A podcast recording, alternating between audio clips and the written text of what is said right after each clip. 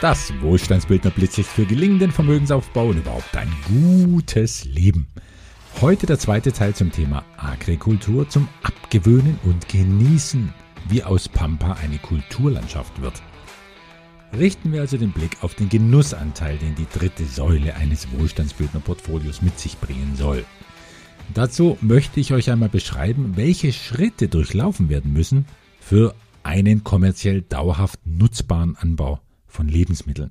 Dafür gehe ich jetzt tiefer ins Detail als üblich, denn von oben betrachtet, naja, wo die Feinheiten unsichtbar bleiben, da sieht vieles leicht und selbstverständlich aus. So leicht, dass viele meinen, es selbst machen zu können. Und das entspräche bei Agrikultur der Betrachtungsweise, ich besorge mir einen Setzling, den stopfe ich in die Erde, dann gieße ich ein paar Mal Wasser drüber und wenn es Früchte gibt, verkaufe ich die auf dem Großmarkt und dann mache ich einen schönen Gewinn. Wo ist das Problem? Genau. Wo ist das Problem? Ja, wenn es so einfach wäre, dann würden es doch alle machen, oder?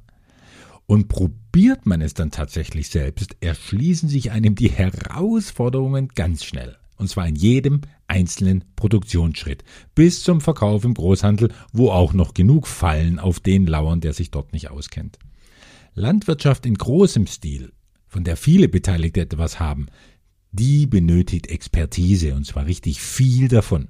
Wer das begreift, der bekommt vielleicht auch etwas mehr Achtung vor einem so langjährigen Studium, das Agroingenieure absolvieren müssen. Ich nenne mal ein paar Fächer, in denen Agroingenieure geprüft werden. Agrarwissenschaften und Agrarökologie natürlich. Ernährungssysteme, Nachhaltigkeit und Biodiversität, Ökotechnologie und erneuerbare Energien, Digitalisierung im Agrarmanagement im Sinne vom sogenannten Precision und Smart Farming, Betriebswirtschaftslehre, Statistik und Wirtschaftsmathematik, Personal- und Unternehmensführung, Pflanzenschutz, Pflanzenernährung und Bodenkunde, dann das riesige Gebiet der Meteorologie, also Wetterkunde, Agrar- und Umweltpolitik, Agrar- und Umweltrecht, Produktionsökonomie in der Landwirtschaft und, oh ja, auch sowas wie Marketing, Kosten- und Leistungsrechnung ist auch noch drin und mit Förderpolitik und Steuern sollte man sich als Agroingenieur auch ein bisschen auskennen. Und diese Liste ist nicht vollständig, doch sie zeigt, da ist vom Setzling bis zum Verkauf eine Menge, Menge zu tun. Ihr seht also, ich gehe wirklich ins Detail, denn nicht nur die rote Lady vom letzten Blitzlicht kalauert ein bisschen vorschnell über Macht, Geldgier und Naivität, sondern die allermeisten von uns, mich eingeschlossen, kaufen sich doch ihre Tomaten im Supermarkt und wissen meist nicht ausreichend zu schätzen, was da wirklich dahinter steckt. Gehen wir es also an. Von der Idee, Agrikultur zu machen, bis zur Ernte. Und dabei beziehe ich mich jetzt nicht auf ein bestimmtes Agrargut, sondern versuche eher die Details in den grundsätzlichen Anforderungen zu beschreiben. Ich meine, ob ich mich dann auf Paranüsse, Papaya, Pampelmuse oder Paprika spezialisiere, das ist natürlich ein großer Unterschied. Aber ich will es auch nicht übertreiben jetzt an dieser Stelle mit den Details, zumal ich mich nur mit dem besser auskenne, was ich anbauen lasse an Obst und Gemüse. Und genau das habe ich jetzt vorrangig im Hinterkopf. Erste Frage. Wo anbauen? Bevor ich als Agrikulturschaffender darüber nachdenke, überhaupt eine Pflanze im Boden wachsen zu lassen, sollte ich ja wohl wissen, welche klimatischen Bedingungen die bestmöglichen sind. Temperatur und Feuchtigkeit. Das sind dabei die alles entscheidenden Parameter. Und natürlich sind viele Dinge möglich in Italien, Spanien und Griechenland mit ihren vielleicht 22 bis 23 Grad Durchschnittstemperatur. Aber im Vergleich zu dem, was möglich ist, ist es ziemlich kalt. Und vor allem ist es in diesen Ländern viel zu trocken. 28 Grad im Durchschnitt und die Regenmengen in tropischen oder gemäßigten tropischen Gegenden, das ist eine völlig andere Liga, die im Obst- und Gemüseanbau ja auf ganz unerzwungene Weise so viel mehr Ertrag bringt als in Europa. Wir hier sind einfach viel zu weit weg vom Äquator. Allein die Länge der kühleren Monate von Herbst bis Frühjahr und die hohen Lohnkosten machen Europa für mich völlig uninteressant für Agrikultur. Und es bleibt ja genug Auswahl, denn der subtropische Gürtel, der sich um die Erde zieht, der umfasst so gewaltige Landflächen, von denen die meisten ja noch nicht mal genutzt werden. Zweite Frage. Wem gehört das Land? Und dann brauche ich ja erstmal diese Landflächen, egal ob ich Indoor Farming betreibe, mit Gewächshäusern zum Beispiel, die auf 5000 Quadratmetern stehen, oder Outdoor Farming mit Plantagen. Woher bekomme ich das Land? Bei meiner streitbaren roten Lady ließ sich ja heraushören, dass Land ein Allgemeingut ist oder zumindest sein müsste und es eigentlich Landraub an der Bevölkerung ist, wenn man Land kauft und besitzt. Nun, wenn sie weiter träumen will in ideologischer Verklärung, dann wird das zumindest schwierig mit der eigenen Tomate auf dem Teller. Denn in der Wirklichkeit sieht es so aus. Es gibt kaum mehr flaches Land auf der Erde, ob bearbeitet oder unbearbeitet, das nicht irgendjemandem gehört. Die Menschen betreiben schließlich schon ein paar tausend Jahre Landwirtschaft. Und das ging schon sehr früh mit Landbesitz einher, weil es dem Bauer die Sicherheit gab, dass ihm sein Land und die Pflanzen darauf eben nicht jederzeit weggenommen werden können. Bei den notariellen Vertragsverhandlungen der Gegenwart, also bei denen ich anwesend sein durfte, da waren es immer Großgrundbesitzer, die im Rahmen familiärer Dynastien ihre tausende Hektar Land immer weiter vererbt und vergrößert haben. Ja, wie vergrößert? Zum Beispiel hm, früher wohl mit Eroberungskriegen, Landreform oder heute auch mal mit politischen Spielchen, wo man jemandem zu mehr Macht verhilft und dafür bekommt man halt mal eine Fläche in der Größe vom Saarland, weil diese Fläche bisher Staatsbesitz war. Mit diesen Flächen passierte und passiert bis heute in den subtropischen Gegenden meistens gar nichts. Da ist es dann schön grün und buschig, ein paar landestypische Bäume verirren sich da, aber eigentlich ist es nur wilde Pampa. Entsprechend günstig kann ein Entwickler dieses Land den oft, ja, nicht sehr unternehmerisch denkenden Großgrundbesitzern abkaufen. Leider ist es nur am Anfang günstig, da bekommt man dann den Quadratmeter noch für wenige Cent, aber nur wenige Jahre später, wenn aus Pampa eine Kulturlandschaft geworden ist, so mit kleinen Besiedelungen für die Arbeiter, Sträßchen, Einkehrmöglichkeiten, ja, dann kommen auch die Tumpen unter den Großgrundbesitzern auf den Gedanken, hm, ja, das hätte mir auch einfallen können. Ja, tut es aber nicht. Und selbst wenn, dann ist es mit der Idee ja noch lange nicht getan. Ein Landentwickler, der meistens so 300 bis 400 Hektarweise Landflächen kauft, der zahlt mittlerweile mehrere Dollar für den Quadratmeter. Aber die Teuerung geht dann doch langsam genug voran, dass es sich auch noch in den nächsten 20 Jahren, denke ich, lohnen wird, Land zu kaufen. 8 bis 10 Prozent Preissteigerung pro Jahr allein für wildes, nicht bearbeitetes Land. Das war in den letzten 40 Jahren normal. Und so geht es wahrscheinlich auch munter weiter. Allein das wäre ja schon für viele ein gutes Sachwertgeschäft.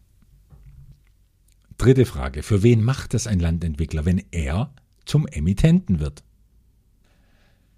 Dass nun 400 Hektar von einem Großgrundmufti zum anderen wandern und sonst nichts tun, na, das wäre jetzt ja sehr unbefriedigend. Das ist ja auch kein Ansatz, den ein gewinnorientierter Landentwickler verfolgen würde. Nein, wenn ein Landentwickler nun in die Rolle eines Emittenten schlüpft, dann teilt er diese 300 bis 400 Hektar große zukünftige Plantage auf in kleine, in etwa gleich große Einheiten von 2000 bis 5000 Quadratmetern. Wonach diese Aufteilung vollzogen wird, das schauen wir uns etwas später genauer an. Diese Einheiten nennt man jedenfalls dann Parzellen und die können von kleinen Investoren gekauft werden. Kleiner Einschub an der Stelle. Warum verkauft ein Emittent überhaupt das Land an kleine Investoren, wenn Agrikultur doch so lukrativ sein soll und er alles alleine machen und den Gewinn komplett einheimsen könnte? Erstens, weil er eine durchaus attraktive Gewinnmarge beim Verkauf selbstverständlich einpreist.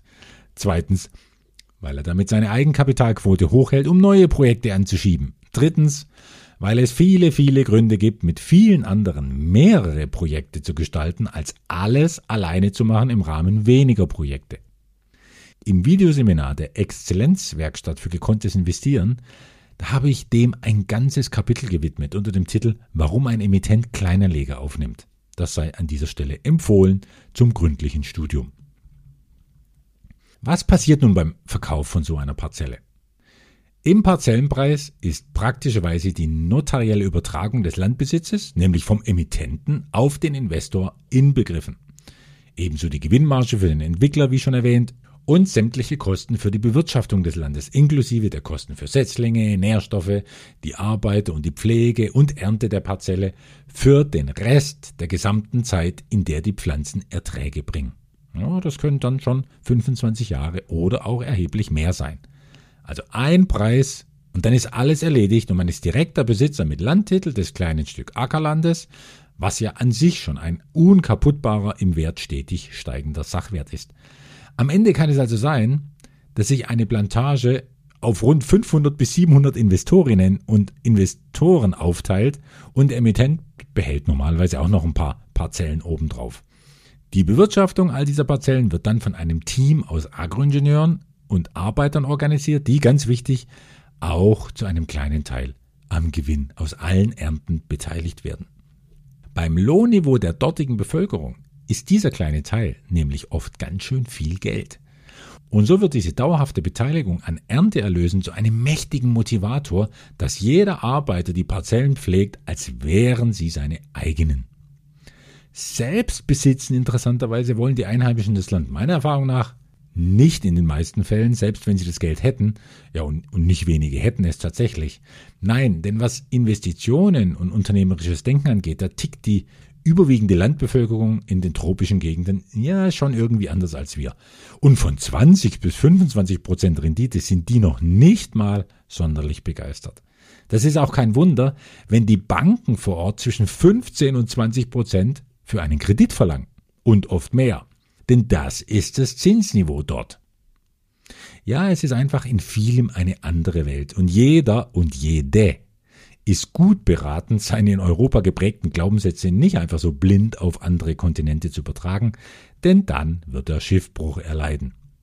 Man muss schon mit den Leuten vor Ort reden, um sie zu verstehen, und dann freut man sich als ausländischer Investor vielleicht, dass man hoch willkommen ist mit dem Geld, das wir in Land mit viel Entwicklungspotenzial stecken. Vierte Frage. Wie wird nun aus Wild kultiviert? Wir Kleininvestoren haben jetzt also wildes, noch nie bearbeitetes Land gekauft, das sicher aus guter Erde besteht, aber das ist Erde, die schlummert.